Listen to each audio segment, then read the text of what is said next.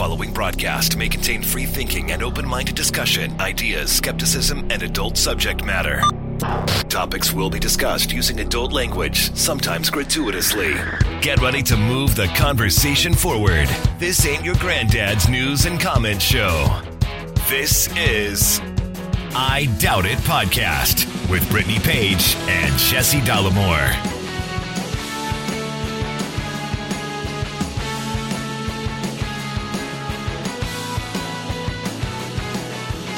Welcome, everybody. Welcome to the show, episode 819 of I Doubt It podcast. I am your host, Jesse Dollemore, joined today by the lovely, talented, and scholarly Brittany Page.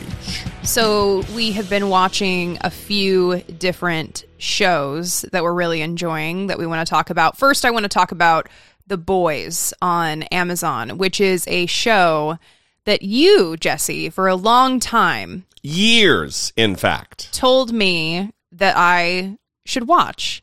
And I said no, because I don't tend to enjoy superhero content. Yeah. God. Now, I'm not above it. There's certainly many superhero movies that I enjoy. Logan is a movie that I will cry watching. I love Yeah. that that movie. And the first Wonder Woman was great. The second one, and not so much. I also cried at the first one. I cried at the second one for different reasons. Yeah. so I'm not against it. It's just it's not my if I'm going to spend my time watching something, I guess my preference is non superhero content. Yeah, I mean, you're not a, we're not a, a big Marvel household. I think we've seen most of them, yeah. but yeah, you know, Sure, but I I wasn't convinced that I would like the boys, even though you told me the premise, which is superheroes, but they're bad people. That- Yeah. that's an interesting concept. Well, it's. uh, I think it would be more aptly described as superheroes if regular people got superpowers. Mm-hmm. You're. It's not going to be all altruistic individuals who are just looking for the best of mankind, and I'm just a, a selfless servant. sure. There's going to be a lot of assholes. Yes. And what I found when I started watching it, well, first, the only reason I started watching it is other people started telling me that it would Hmm. be good. So fuck me is what you're saying. and I thought, wow, there's so many people that I respect, Ah! who are telling me that I should watch the show. So I did watch it and binged it, and it is fantastic.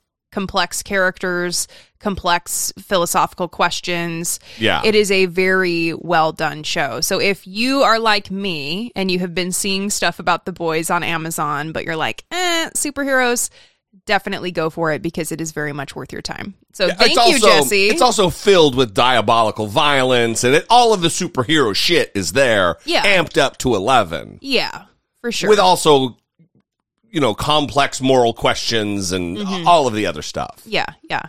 So, So yes, the boys, very good, and you're welcome. Even though you didn't ultimately take my advice, you took somebody else's. no, I took your advice. Namely, and- should we just say it's Aaron Aaron Rabinowitz Well, he was the final from one. Embrace the Void podcast. he was the final he was the final one the final input that made me go okay i've heard it from enough people i should probably move on this so anyway we also are watching the rehearsal with nathan fielder Yeah. and if you watched nathan for you on comedy central you will remember nathan fielder as being this very eccentric guy who is very funny but also socially awkward and yeah i mean the comedy is the comedy. maybe uh, a little out there for some people, and some people don't get it, or it makes some people uncomfortable. I know for you, Jesse, sometimes when I'm watching Nathan for you, you have to get up and leave the room because you feel so uncomfortable. Well, it's like secondhand embarrassment or awkwardness. Yeah. Where I, uh, it's too much for me. A, a lot of times watching that show. Yeah, so the rehearsal, his new show on HBO, is basically an, an answer to the question of can we eliminate uncertainty in life through preparing for various life events, I guess. Yeah, where you rehearse that moment, an awkward moment over and over and over until you get it perfect. Yeah. Yeah. in order to eliminate uncertainty and is that possible and it's it's a great show. It's very fascinating. this latest episode was a little out there again, but I love Nathan Fielder. I think he's a fascinating person. And one episode that sticks out is there's there's currently a, a, situation where a woman is debating on whether or not she wants to have a child, and so she's doing a rehearsal surrounding becoming a parent, and she's doing like a three month rehearsal where the child is going to go from infant to adult in a three month period. So they're swapping out different actors. Obviously, the aging is happening over a rapid period yeah. of time. Yeah. and when when the child was a baby, they had to use like a robot baby at night because you can't have like a child actor working overnight. There's like rules and regulations surrounding when and how long child actors can work. And so at one point they were using a robot baby. And it reminded me of when I had to take care of a robot baby in high school for my child development class. Now, Jesse, you did not have to take care of a robot baby in school. No. Is well, right? I went to a an economically depressed school. Mm-hmm. A school at which the only foreign language that was offered mm-hmm. in the 90s was French you know, the very useful language of French. Yeah, that's an important as one. the only foreign language option. Mm-hmm. So poor. So what we did was painted with sharpies uh-huh. a face onto an egg. Mm. How did it go? egg didn't break. I don't know. okay, you could just put the egg down. So you had a robot. Yes, a doll that had the ability to cry with complex and- programming inside of it that recorded the the instances of crying and for how long it cried. So well, so your instructor would have an idea. That's what they told us. But again, oh, oh. so I had a baby that I was supposed to take care of from Friday to Sunday. And I had to work. So I asked my mom to take care of it on I had to work maybe one or two days during during that period. Remember, let's preface this story by hashtag raised by wolves. And so I had to work 4 p.m. to midnight was my usual shift after school, and you know normal high school work schedule. And so I. My mom was going to take care of the baby. She's had four kids. I thought it would be no problem, just a robot baby. I get off work, check my cell phone. I have like 30 missed calls, numerous text messages. My mom is panicking cannot take care of the baby, says it won't shut the fuck up. Probably exactly what she said. And, and where, I, where was the baby? Well, I got home wrapped in blankets, shoved onto a shelf in the garage, crying. and I think, okay, I have failed this assignment because yeah. I left this baby in my mother's care, and I got an A. So I don't think it actually tracks what you're doing to it. Maybe, I think it's just meant for torture. Maybe your mom abused it so fiercely that it broke the mechanism within the child that yeah. logged. well, and here's a little piece that I child abuse is funny. I didn't add to my my Twitter thread about this, which is the doll was a black doll. Oh. And when I got into the car, when my mom picked me up from school, she asked, Why didn't you choose a white one? That was her first question. All the important things your mom's focused on. And I said, Well, they didn't have any mom, and it shouldn't matter. It's just a doll that we're bringing home, right? And maybe that played into her not wanting to take care of it. Honestly, huh. I think that reflecting on it now, that that was there was some animus. There was there was a problem that she had. So. Again, hashtag raised by wolves. And i know racist we, wolves. Yeah we talked about we talked about how we had aaron rabinowitz from embrace the void on the show. You recorded an episode with him that has already been released. I recorded an episode with him that he is apparently saving and never going to release since we recorded it in may and it's, it's in still- the vault yeah yeah it's going to be like a disney release where yeah. they like they they they they stop releasing Little Mermaid, and then all of a sudden they release it, and uh, everybody goes out and buys it. Yeah, he's going to treat it like that. Yeah. Now apparently it's coming out at the end of the month, so we will definitely talk about it when it drops at the end of the month. And it's going to be like dueling episodes, the Jesse D episode and the Brittany P episode. Well, you'll get to hear more about the racist raised by wolves, which I don't, I haven't talked about at length like I did with him anywhere. Yeah. So it's really the first time I've sat down with someone for like an hour and just talked about that experience. And there So- was there was definitely some um, a discomfort level there. oh, for sure. Yeah, some anxiety because so, 'cause it's the first time. Like even you haven't gone this deep on on our show, Yes. so Yeah. we're really uh, a little teaser here for the I- episode. I just guess. happened all of a sudden. Weird. Yes. So anyway, big news in politics. Big news and follow up. There's all kinds of stuff that has gone on that we're going to continue that we're going to talk about, not continue to talk about. Um some Alex Jones stuff. But first let's start with some follow up about uh Breonna Taylor. The f- four of the cops who were involved, we I think we briefly mentioned it last time on the show or no, during the the live stream I did on Friday Yeah. um, four cops involved with that shooting have been arrested by the FBI and are being charged by the federal government for various charges relating the usurpation of her civil rights. Say her name. Nearly two and a half years after Breonna Taylor died in a hail of police gunfire during a botched drug raid, igniting a storm of protest across the country. Today, federal prosecutors charged four current and former Louisville police officers with civil rights offenses, unlawful conspiracy, unconstitutional use of force, and obstruction in connection with a 26 year old emergency medical technician's death. Breonna Taylor should be alive today. Specifically, Attorney General Merrick Garland accused three officers of lying to a judge to get the search warrant being executed that night, as Taylor and her boyfriend slept, neither the target of the raid. We allege that the defendants knew their actions in falsifying the affidavit could create a dangerous situation, and we allege these unlawful acts resulted in Ms. Taylor's death. Prosecutors say the officers tried to cover up their actions afterwards, with two even meeting in a garage late one night and agreeing to tell investigators a false story.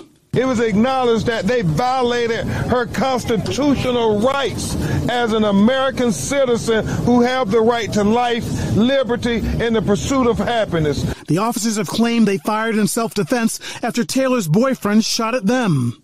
Until now, the only officer charged in the case had been found not guilty of recklessly firing into an apartment next to Taylor's. Her mother, Tamika Palmer, says she has been counting the days for justice. Today's overdue, but it still hurts. I've waited 874 days for today. Louisville's police chief immediately moved to fire the two officers still on the force. And the Justice Department continues a separate investigation into the entire police department's overall policies and practices. So this is good news. I want everyone to remember this clip because it, it's going to be tangentially related to the asshole of today clip, specifically the part of this clip where they talk about the officers meeting in a parking garage and agreeing on the details of a false story to tell investigators, aka lying, coming up with a lie that they were going to tell. Not only a lie, a lie that they would swear in an affidavit before a judge to get a search warrant. Well, I thought the parking garage situation is after everything went down. Yeah, yeah, yeah. ag- You're- then You're sorry, you're absolutely right. They lied about that to concoct the after story. Yeah. What I'm talking about is li- and what the civil rights lawsuit is going to be uh, in dealing with, among other things, is the lie that they told, sworn in an affidavit to justify their search warrant before a judge. Mm-hmm. So it's just they're liars all over the place. Mm-hmm.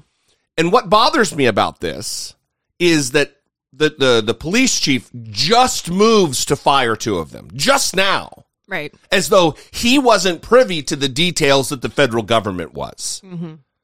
This is cops protecting cops. This is bad cops.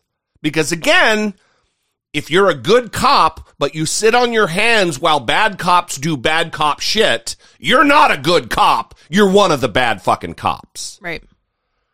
So listen, I hope one, I think the even local police departments need to act more aggressively toward bad actors in their force, but the federal government certainly has a responsibility to do more to hold cops accountable in misusing the system that results in the death of uncharged innocent citizens. Yeah. Fucking gross. Yeah. We would love to know what you think about this. 657 464 7609. Of course, you can email a voice memo from your smartphone to I doubt it at dollemore.com. Finally, we have some good news about Alex Jones being held accountable, and it looks like he's finally going to face some consequences for his actions. A jury in the Alex Jones trial ordering the conspiracy theorist to pay $45.2 million to parents who lost their six year old son in the Sandy Hook massacre for calling it a hoax. The punitive damages awarded today come on top of another multi million dollar penalty in just the last 24 hours. Here's ABC's Ariel Reshev. Members of the jury, have you reached a verdict? Tonight, a Texas jury punishing conspiracy theorist Alex Jones for his lies, ordering him to pay $45.2 million to the family of six year old Jesse Lewis, one of the 20 first graders and six staff gunned down at Sandy Hook Elementary. The staggering sum on top of 4 million in compensatory damages marks the first time the firebrand host has been found financially responsible for spreading false claims about the country's deadliest school shooting. For years, Jones told followers Sandy Hook was a hoax staged by the government to crack down on guns, even calling the victims' parents crisis actors. I don't think you will understand unless there's some form of punishment. The parents of Jesse Lewis testifying on the devastating toll of Jones's lies, years of harassment, violence, and death threats they've had to endure. Jesse died here. Jones finally admitting on the stand what the world knew years ago about the massacre. It was, especially since I met the parents, and uh, it's, it's, it's 100% real. Jones's company has filed for bankruptcy and he claims he's lost nearly everything after being banned from platforms like Facebook and YouTube. The judge even admonishing him from the bench. You may not tell this jury that you are bankrupt. That is also not true. Today, an expert for the family testifying he's worth up to $270 million and has withdrawn tens of millions of dollars since he was found liable of defamation in Sandy Hook cases. He lied to make his money, and he's lying to keep his money. And this isn't the end of legal troubles for Jones. He's also facing a lawsuit filed in Connecticut by several other Sandy Hook families and an FBI agent. He's been found liable in that case and faces millions more in damages. Whit? Ariel, thank you. So that's the good news is that he's facing two additional upcoming defamation trials where the expectation there is that there will be additional damages awarded by the juries.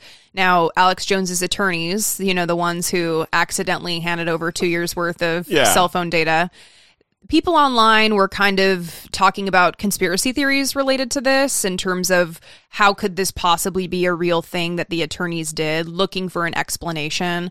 I saw before this this outcome of the trial people were saying that they were going to attempt to use it for a mistrial and they did but they tried to declare a mistrial i think the judge said like 17 other times. Yeah. and she said that, that that she wasn't going to do that. So I think it's just it's just uh, representational, not a word. Uh, it is a word, but not related to this. It's it's just lawyer malpractice. It's just incompetence. Remember during the the Mueller the Mueller investigation when all these different sides were presenting documents and and at several times there were conservative lawyers who would try to redact information from from documents they'd be giving uh-huh. and they would do it the wrong way where it could just be electronically unredacted. Mm. That happened all the time. These people just are careless at what they do. They are arrogant and and incompetent. They're fucking incompetent. So i would I would caution the audience to look at looking elsewhere for an explanation when the simplest ep- explanation is they're just dumb fucks. Mm-hmm. yeah. And, and can we talk a little bit about his the money that he that he has? That, Yes. You know, he claims that he's he's bankrupt, even though he went on his show and talked about the fact that he is uh, filing for bankruptcy to protect himself from these judgments. Uh, they say that, that they've estimated he's worth two hundred seventy million dollars. Nearly a third of a billion dollars, Alex Jones, they claim, is worth. And they have shown that he has withdrawn 60 plus million dollars in just the last few months since this started happening. So that money is somewhere. This guy's not broke. And even if he were, That is a good thing. Mm-hmm. Alex Jones should die fucking destitute. Well, and the forensic economist that testified said that Alex Jones was actually making more money after being deplatformed from Facebook and Twitter in 2018, which is the opposite of what Alex Jones has said. Yeah. So I'm not sure how that happened for him. I'm not sure if the donations increased or what prompted him to start making more money after he got deplatformed, but I'm sure he was able to spin that in terms of censored. I know on his videos now when they show them in the courtroom that at the top right corner it says banned video. So he's Yeah. really leaned into the fact that he's been censored and banned. Yeah, well, also it's it's kind of a misnomer to say he's been deplatformed. Although he, I mean, he's been taken off YouTube and Facebook and Twitter, but he's been embraced by the Donald Trump wing of the Republican Party, which is the Republican Party. That's not the wing. Yeah. He's, I mean, he was a central figure in the January 6th speeches that led to the insurrection.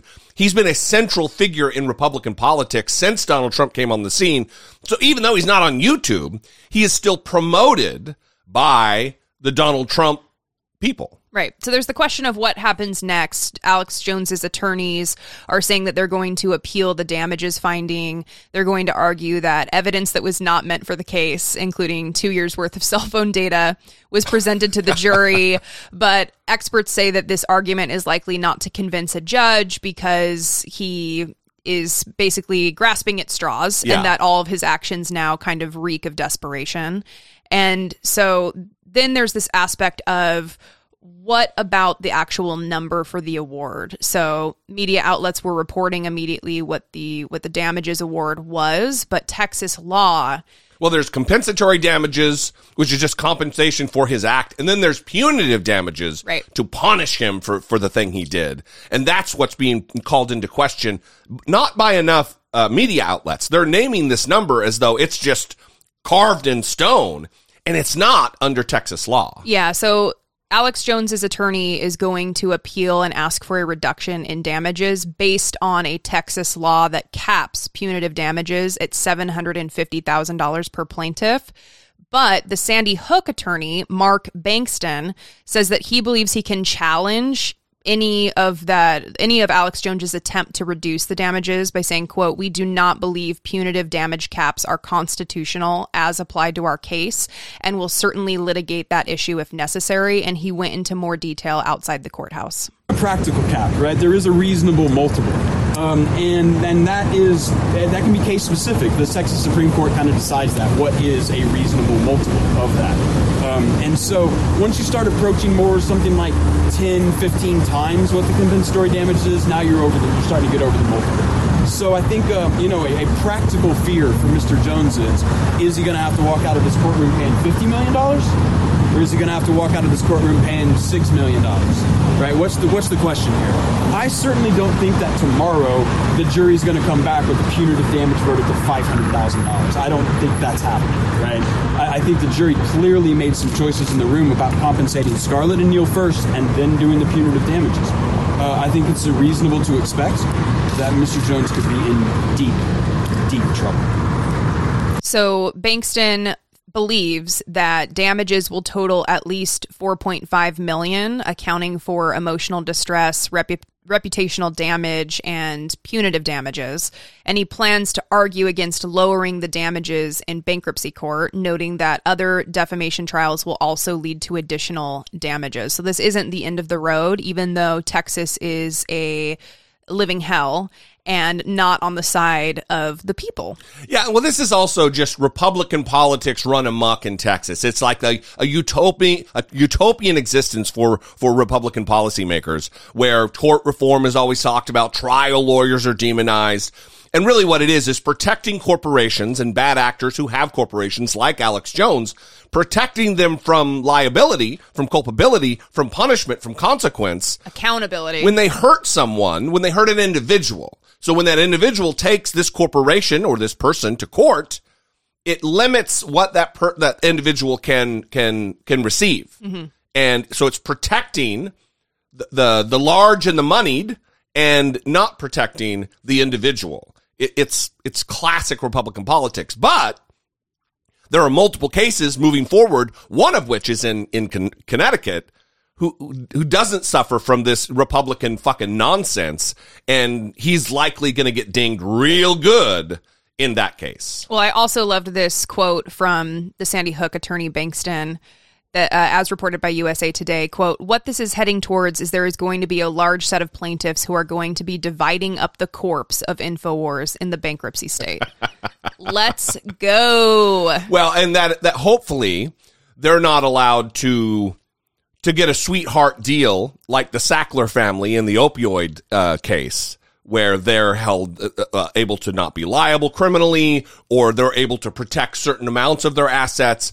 Again, Alex Jones should die destitute. So the January 6th panel, as we talked about on the previous episode, is also asking for Alex Jones's phone records, and the attorney was open about this in court.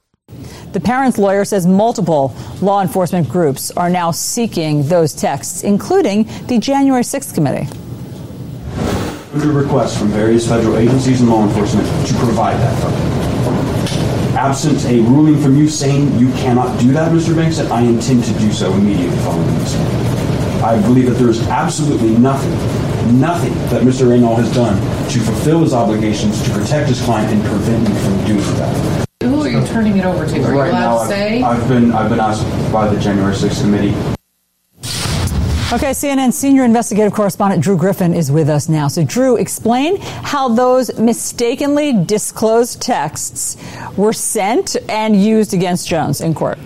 Well, if we believe it at face value, they were. Uh, it was a mistake by Jones' own attorneys who inadvertently sent the files to Mark Bankston. There, he is the attorney for the uh, parents in this case, and Bankston cleverly used it two ways. One to show that uh, Alex Jones was and is and has always been a liar, which is at the heart of this case, but also to reemphasize why we are here in this stage. Remember, there was no trial. Alex Jones was basically lost this case by default after years of failing to disclose information to the plaintiffs.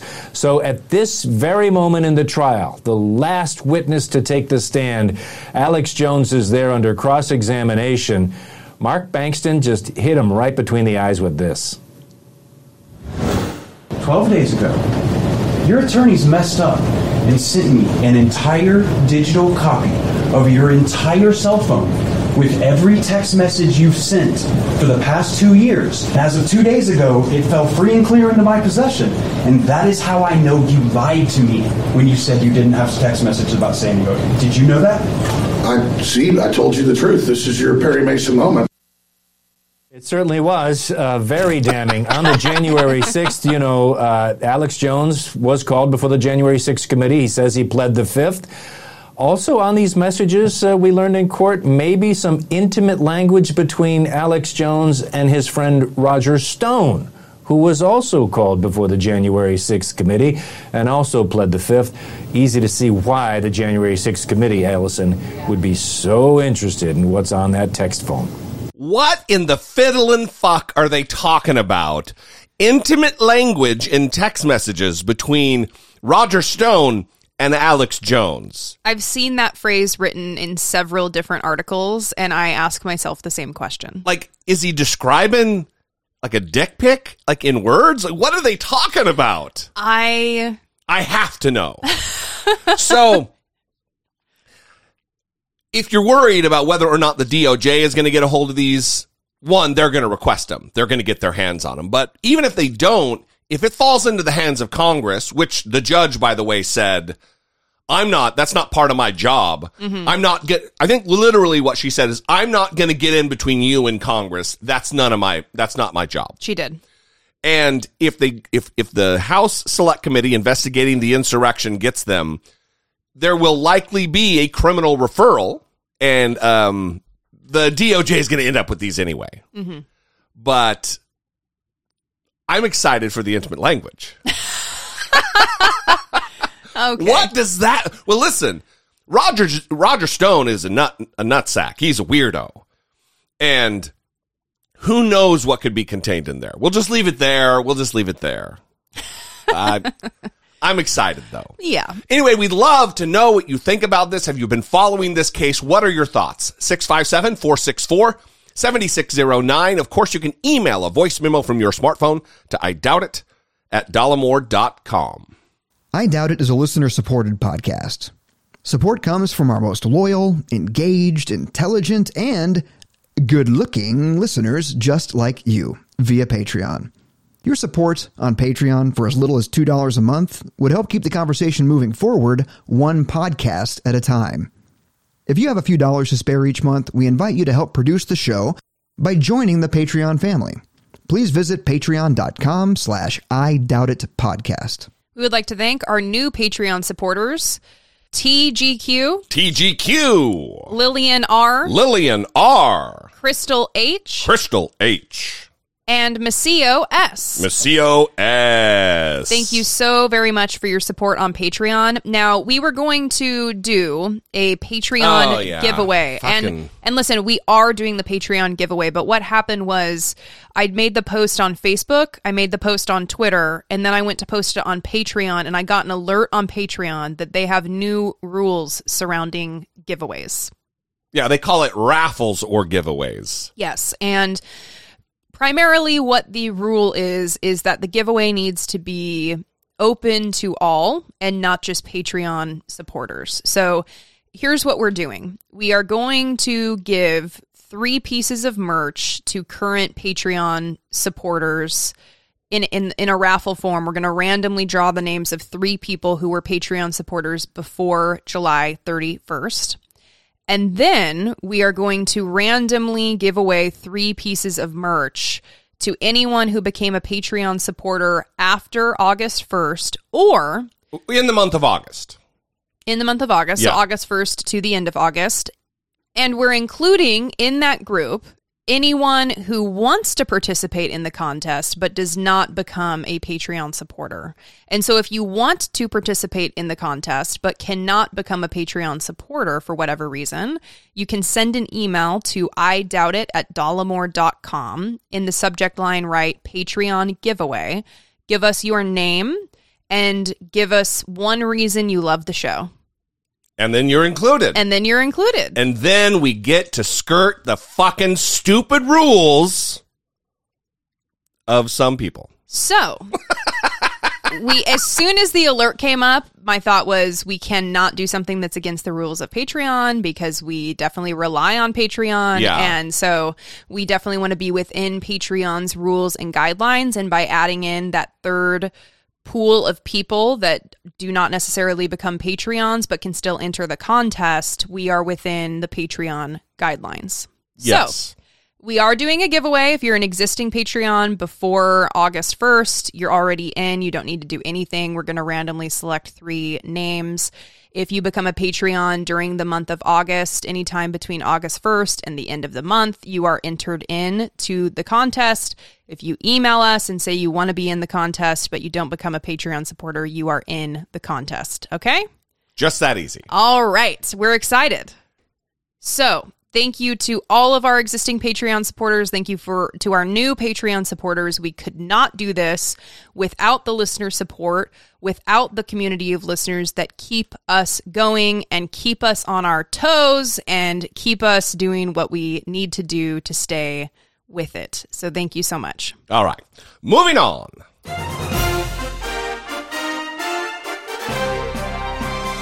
Democracy. Facing down pessimistic politics with realistic optimism.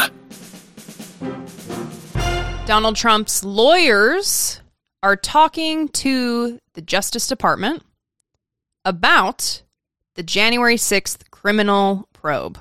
This morning, we have exclusive new CNN reporting. Donald Trump's lawyers are now in direct talks with the Justice Department about their criminal investigation of January 6th. The talks are said to be focused on whether conversations the former president had can be kept from investigators under executive privilege. CNN's Katelyn Polantz is live for us in Washington with this very latest. Caitlin, what can you tell us?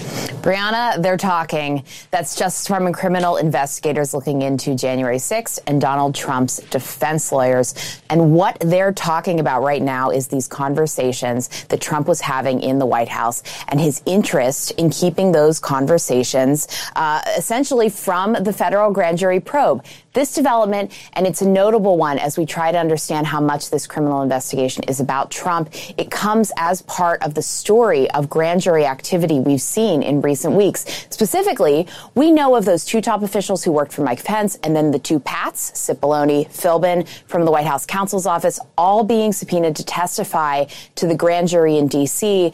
But what we know of their testimony so far from the separate House investigation is those four have not been willing at this time to talk about direct conversations they had or witnessed with Trump. So over the last week, a court fight between the Justice Department and Trump over executive privilege has been brewing. We're expecting that that could take place uh, under seal. And that's where these direct talks come in. They're about Trump trying to prevent more disclosures to the grand jury uh, about himself before and on January 6th. So history suggests he may not be successful in that because the Justice Department may be able to get access. But I also want to take a step back for a second. This first indication of direct talks is pretty telling about what the Justice Department is looking to learn. What's also pretty telling is what we are learning is happening behind the scenes with Trump and his lawyers. Our reporting team on this, we have heard from multiple sources that there is concern among Trump's lawyers that he could be indicted. They're working on defense strategies right now. But Trump being Trump, He's skeptical. Brianna, we have heard he's still keeping ties with people who may become central in this probe even though his advisors tell him that may not be the best idea. Back to you. Yeah, indeed. Katelyn Polantz, thank you so much. So after I watched this, I checked my email and I had an email from the Donald Trump campaign that said, let's sue CNN in the subject line. Yeah. And in the body of the email, friend, That's how they all start. Friend, I have notified CNN of my intent to file a lawsuit over their repeated defamatory statements against me. I will also be commencing actions against other media outlets that have defamed me and defrauded the public. As the 45th President of the United States, I will never stop fighting for the truth and for the future of our country. But I need to know that I can count on you. He wants money. Again, the, the the quarter billion dollar grift that took place after the election, where it was the the election defense fund, which didn't exist, it just went into his pack. Yeah.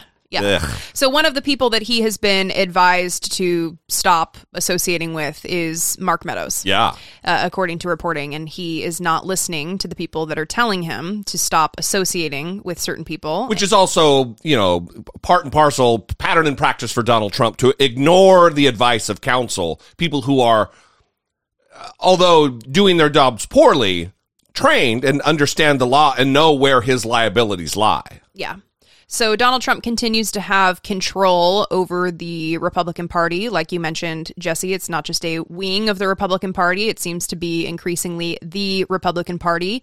And there is evidence in that in the successful win of Kari Lake in the Arizona Republican primary race for governor. She has been declared the winner.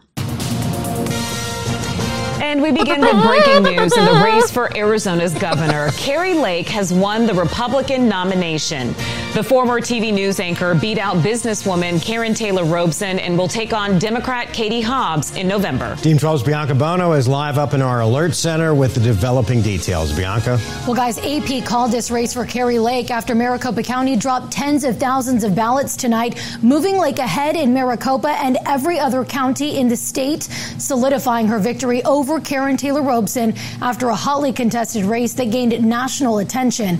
Lake, the former news anchor, was endorsed by former President Trump and now joins the list of Trump endorsed candidates in Arizona to win their primary elections. That includes Blake Masters in the race for Senate and Mark Finchem for Secretary of State, all who promote the false claim that Trump won the election in 2020.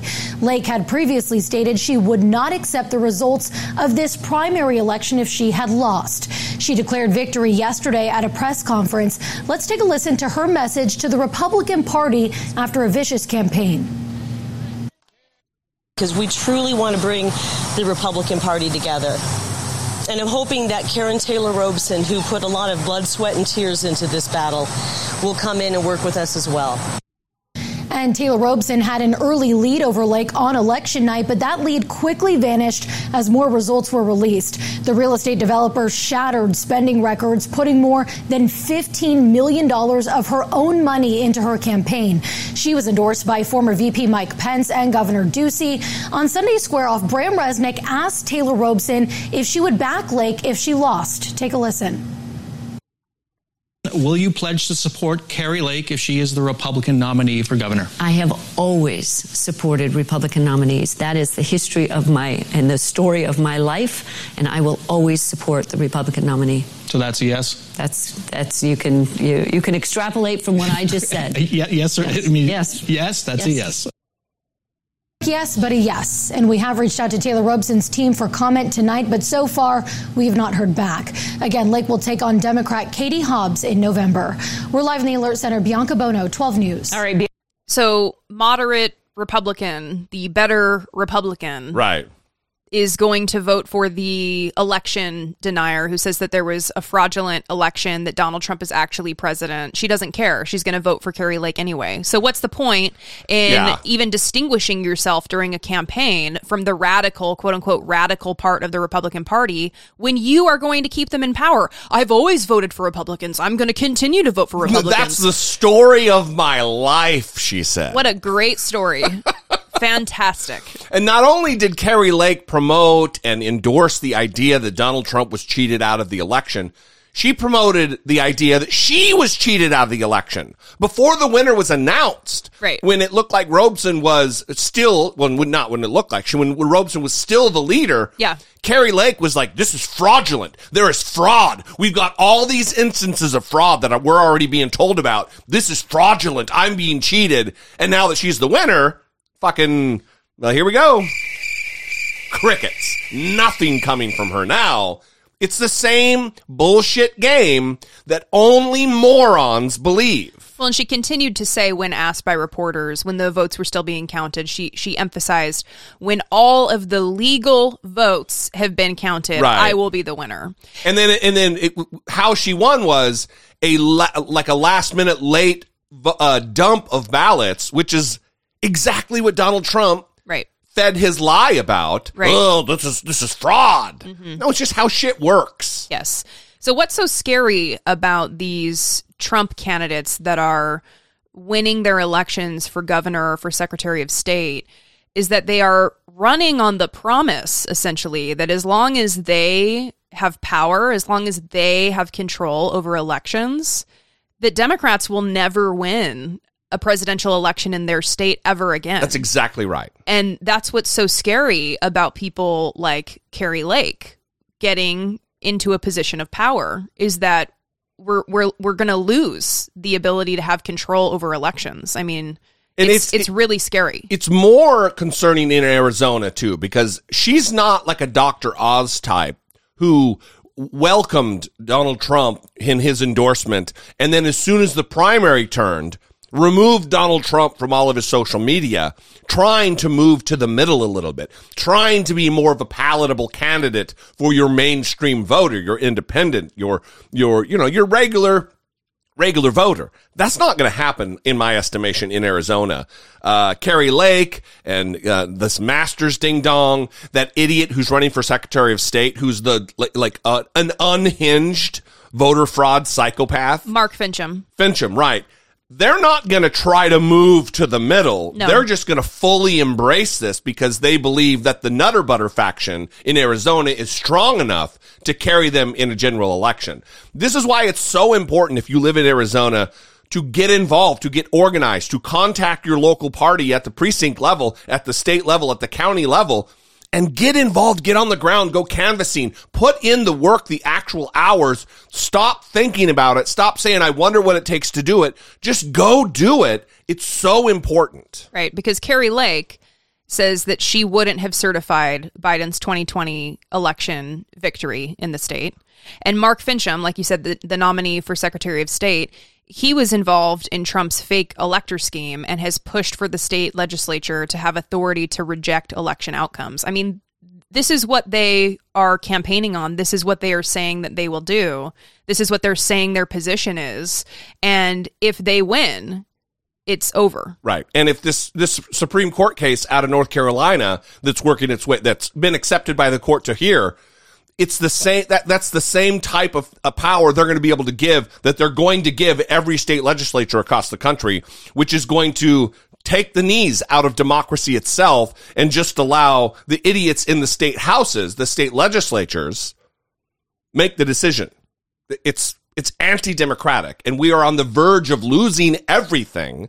You have to get involved. And this isn't just a problem in Arizona. You also have Nevada, where the Secretary of State nominee Jim Marchant participated in the fake elector scheme and has said that he wouldn't have certified Biden's victory Yeah. either. You also have in Michigan the gubernatorial nominee Tudor Dixon. Who has said that Donald Trump won the state. And then Kristina Karamo, the GOP candidate for Secretary of State in Michigan, has spread lies suggesting that Trump won the state in 2020. So this isn't just an Arizona problem. This is Donald Trump candidates in different states that if they get into positions of power, elections are going to be forever changed. And keep this in mind. If they are able to steal our democracy, crush our democracy, they will be able to implement at a federal level any policy they want. It will turn into what has happened just this week in Indiana, but on a federal level. Indiana becomes the first state to approve a near total ban on abortion. The motion to concur is placed on its passage and machine is open. The Republican run state legislature advanced the measure late Friday, despite some GOP lawmakers opposing it for going too far. Republican Governor Eric Holcomb signing it within minutes of its passage. The sweeping new restrictions go into effect September 15th and include exceptions for when the mother faces risk of death or for victims of rape and incest. Currently, women can get abortions in Indiana up to 22 weeks of pregnancy. Under the bill, the procedure may only be performed in hospitals or affiliated outpatient centers. This bill provides protections for the unborn. Most importantly, it exemplifies the value of human life. People are demanding that their voices be heard by this legislature. To demand equal rights under the law. To have the same control over their body that is guaranteed to any man in Indiana. The White House calling the ban, quote, devastating and a radical step by Republican legislators to take away women's reproductive rights. Urging Congress to pass a law, quote, restoring the protections of Roe, the only way to secure a woman's right to choose nationally. Eli Lilly, one of Indiana's biggest employers, saying the law will force the U.S. drug maker to look to grow its business elsewhere. It comes just days after Kansas overwhelmingly rejected an amendment that would have removed abortion protections from the state constitution. The outcome seen as a bellwether nationwide for voter opposition to stricter abortion laws, poised to be a key issue in the November midterms. Monica Alba, NBC News, the White House. So the New York Times recent, recently did an analysis after the Kansas vote, and they found that four out of five states would back abortion rights in a similar vote if a vote was held Yeah. on abortion rights. And since we're talking about Indiana here with the the ban being signed, if a similar vote like we had in Kansas was held in Indiana, according to this New York Times analysis of the results, 58% of individuals in Indiana would vote to uphold abortion rights. Yeah. So again, you have a situation where the Republicans are exerting minority rule over a population that would otherwise vote to support and uphold the right to abortion in that state. And let me let me remind the audience that when you hear clips like this and you hear the people these these fucking fascist enablers cheering celebrating that Roe is being overturned. And you you hear in the background of this particular clip people cheering that abortion is being just completely um taken away the right the right to abortion health care know that they're not. Just because they're loud doesn't mean that it's an equal parts kind of an argument here. The vast majority of the american people the people in a democracy that's what matters. Mm-hmm. The the vast majority of, of people in the state are opposed to that group that's cheering so loudly. So it's it's important to keep that in mind that that the, the the the numbers that you just that you just read Mhm. absolutely the people agree that abortion rights are constitutional rights and absolutely should be protected. And we're living under this bizarre fascist theocracy that is being able to get a legislation pa- or get uh, rights taken away through their anti-democratic tactics Right. And I, I want to say, I think when you introed the clip, you said that Indiana becomes the first state to approve a near total abortion ban. It's since Roe v. Wade was overturned. Yeah, yeah, yeah, So, of course, there have been other states that are banning abortion. We know that. But this is the first since Roe v. Wade was overturned. Yeah. So, in other news, more uplifting news, the Senate has been working through the weekend to pass this um, Inflation Reduction, Reduction Act. Right. they they they got uh, um, Kyrsten Sinema to to to buy onto the bill, but only if they took away these. Um, only if they were able to protect hedge fund managers through their particular tax incentives. That's the one thing that was hanging her up on supporting this. And right now, they're currently in the Senate working through a vote-a-rama, uh, a process by which the other side can throw all kinds of wacky amendments. And even some Democrats have done this, knowing that any amendment that passes this entire bill is dead. But here, that's where we are right now. So the bill, known as the Inflation Reduction Act, includes nearly $370 billion to fight climate change. It also allows Medicare to negotiate some drug prices, caps Medicare out-of-pocket costs at $2,000, and extends Affordable Care Act subsidies. Also, it imposes a 15% minimum corporate tax on the largest U.S. companies. CNN chief congressional correspondent Manu Raju rejoins us, still looking fresh. Still looking good. Annoyingly so.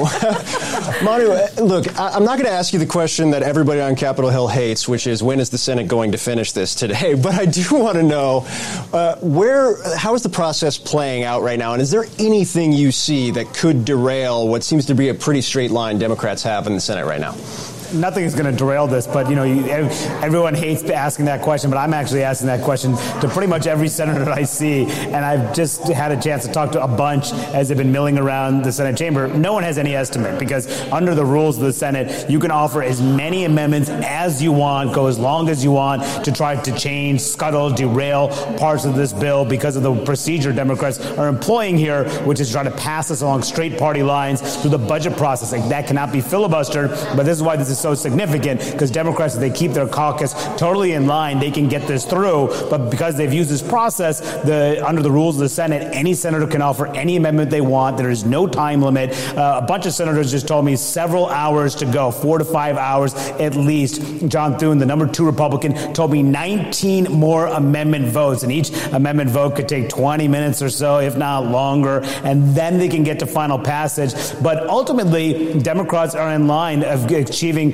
a significant win for their party after uh, more than a year of internal party wrangling. They have managed to fend off Republican attempts to change the bill, whether it's to go after the new IRS agents that would be hired to enforce tax laws, go after immigration, on energy issues. A whole range of Republican efforts have fallen short here because Democrats have stayed united in trying to keep this bill forward that would allow Medicare for the first time the power to negotiate prescription drug prices, also impose a 15% corporate minimum tax, extend the Affordable Care Act subsidies for three years. Significant issues, but one significant issue will come up later today, I'm told by John Thune, is that the Republicans plan to go after the $35 cap on insulin that has been a key part of this package that Democrats have put forward. Under the rules of the Senate, Republicans are likely to succeed in that endeavor. Democrats have essentially dared Republicans to try to strip out that measure, expecting them to get some backlash at the polls if they do just that. But Thune indicated to me they do plan to go ahead here. But nevertheless, the ultimate outcome seems not in doubt at the moment, which is Democrats passing this bill sometime today, but who knows when. When he is saying, he being Manu Raju from CNN, fantastic. When people shit on media organizations as a whole, I, I get a little uncomfortable because there are often reporters working for these organizations that are very good. And I think the better practice is to find those good reporters and like follow them on Twitter so Yeah. that you are following them directly, following their reporting directly, and Manu Raju is one of them because he's exactly right. What has come out now, Sunday, is that the Republican lawmakers successfully stripped that $35 price cap on the cost of insulin from this legislation. So they were successful in that. They went after it and they are successful. it really is is emblematic of it, it- it's who do Republicans champion? Mm-hmm. Who do conservatives want to represent? Because it's clearly not the people. They are getting in the way of a $35 per month cap on insulin for people who need it to live, to survive. That's what they're going after. They're going after an increase in the budget that would allow the IRS to have more agents to go after tax cheats. That's what they oppose. Like, who the fuck is their constituency? Mm-hmm. Clearly, it's not regular, everyday Americans. Mm-hmm. It's large corporations. It's people who have enough money to, to cheat the IRS. It's pharmaceutical companies who want to make record breaking profits on the back of sick people. Well, and that's what you keep hearing from Republicans like Senator Lindsey Graham, who said that this legislation will only hurt everyday Americans. And yet he's a part of the party who wants to strip the price cap on insulin from the legislation. Democrats want it to apply to patients on Medicare and private insurance. Now, Republicans left the portion that applies to Medicare patients, but they stripped it from other patients, not Yeah. on Medicare. Just heartbreaking, gross. Well, and let's talk about Kyrsten Sinema for a minute. So it was the carried interest tax provision that she wanted removed. She has long been opposed to this uh, tax provision, and it is a- long since she's been a United States senator. Not long since she was in Congress, and when she was a party member of the Green Party and a a, a self-described progressive Democrat. Not then, only now that she's a senator. Sure. And knowing that she is cozy with Wall Street, it makes sense that she wanted to remove Yeah. a, a carried interest tax provision that would close essentially a loophole that reduces taxes for some wealthy Americans like hedge fund managers. And we don't mean wealthy Americans like you make a couple hundred grand a year. We're talking about billionaires. We're talking about people who are the richest in our country. Those people are being protected directly by Kyrsten Sinema. And Chuck Schumer defended removing this by saying there's no other way we could have successful negotiations with Sinema. She would have she would have stood in the way. She would have voted no. Yeah. And in order to get her vote on this, we had to get rid of the carried tax carried interest tax provision. Yeah. That's what she wanted. So Kyrsten Sinema again making Another it clear fucking Arizona ghoul. making it clear that she is indeed cozy with Wall Street, just reinforcing that for everyone to see with her priorities in negotiations with the Democrats. So there's going to continue to be debates throughout Sunday, I would assume. I don't know how much longer this is going to go. It's already been all night. That's why they were praising Manu and his appearance of how good he looked at the beginning of the clip because he's been up all night with the senators. So we we will see how things go, but it is expected to pass. And as always, we'd love to hear from you. 657 464 7609. Program that number into your phone or our email address. I doubt it at dollemore.com.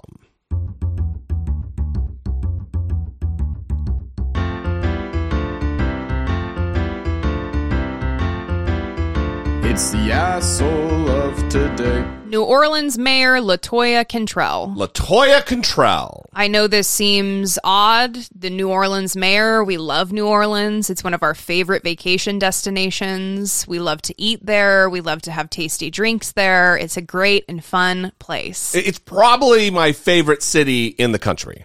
But unfortunately, the mayor is calling for an end to what is called the police consent decree because there's been an officer shortage.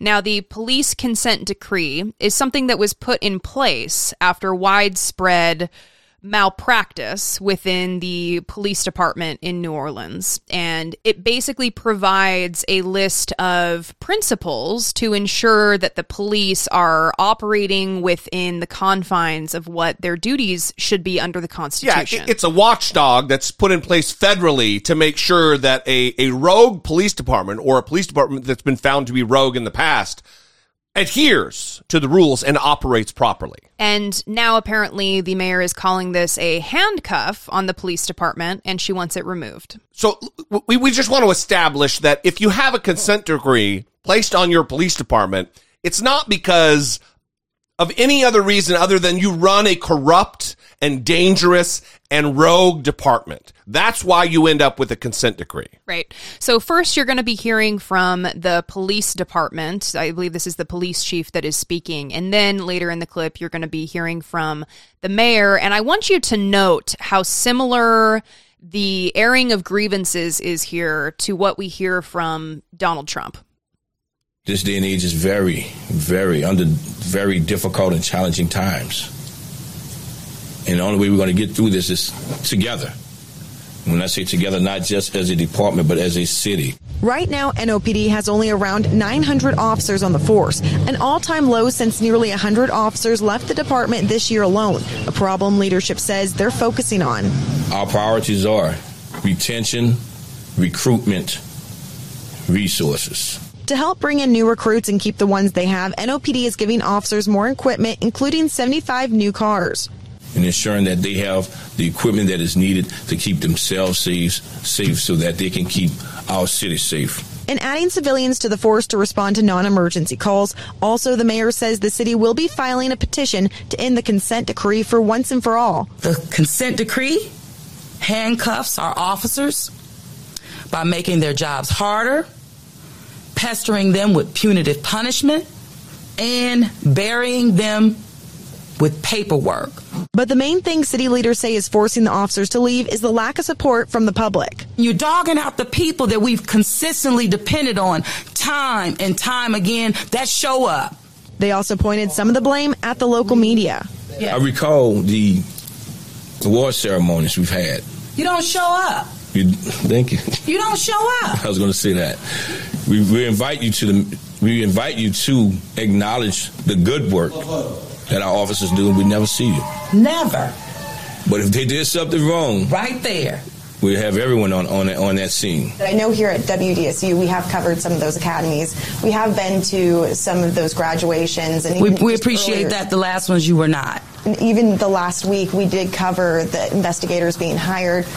How is WDSU a part of the problem when we are covering the good and the bad that's going on? Well, it's how you cover it, and it's your headlines. It's how you do it. In New Orleans, I'm Cassie Schirm. WDSU investigates. Look, if we beat citizens and abuse citizens and kill citizens, we're going to quit if you if you handcuff us.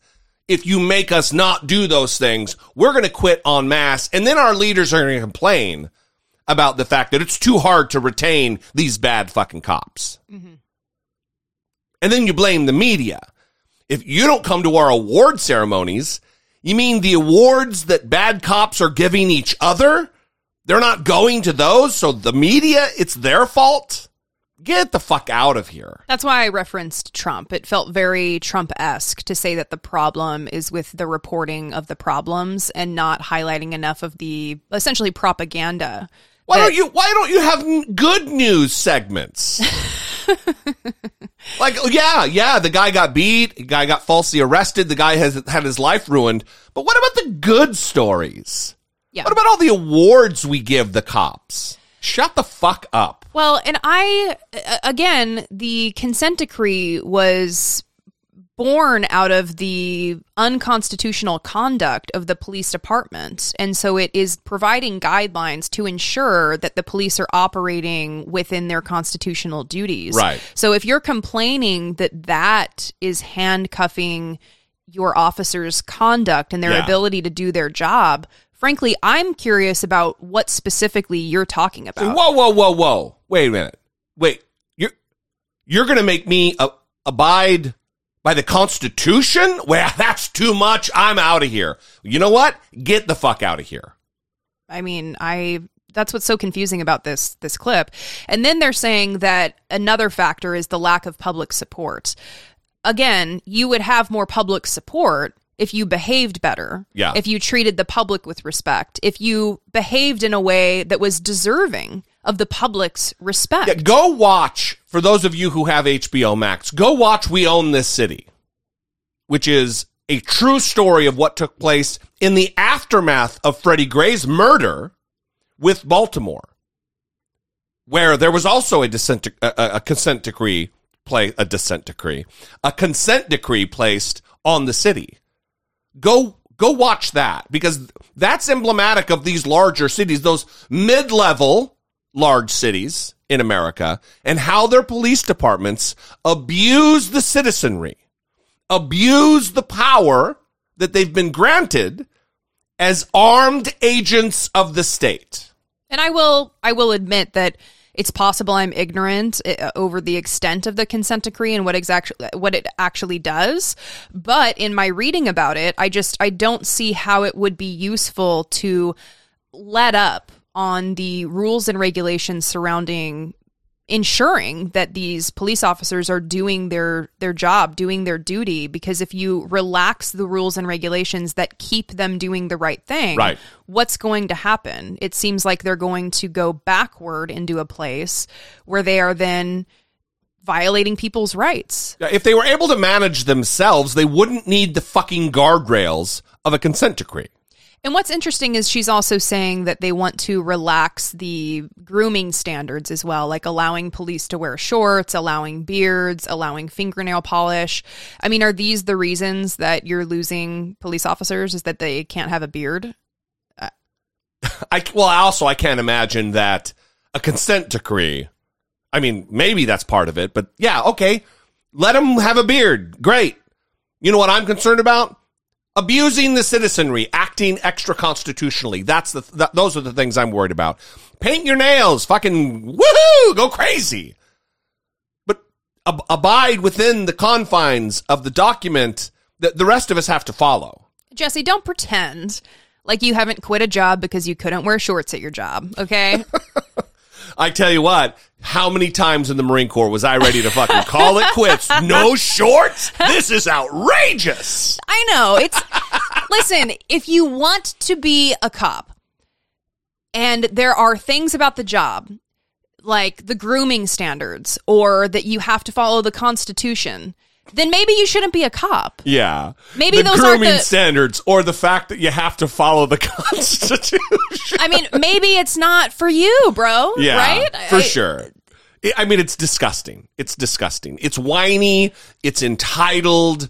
It's what it is. It's a spoiled generation of cops who have looked upon for years officers being able to trample the rights of citizens. And they're like, wait, well, that they used, I want to do that too. what, what is happening? Why do we have to follow the rules for timely memoriam? Well, it's not been the case. Why now? Yeah. Fuck you. Yeah. Asshole of today, LaToya Cantrell, and really the New Orleans Dep- Police Department in general. Yes, yes. Yeah. We'd love to know what you think. 657 464 7609. Of course, you can email a voice memo from your smartphone to I doubt it at dollemore.com. We would also invite you to help support and produce what we do here right on the show. Got a cadence going. Go to patreon.com slash I doubt it podcast. We'd love to have you be a part of the Patreon family. We will see you next time. For Brittany Page, I'm Jesse Dollemore, and this has been I doubt it.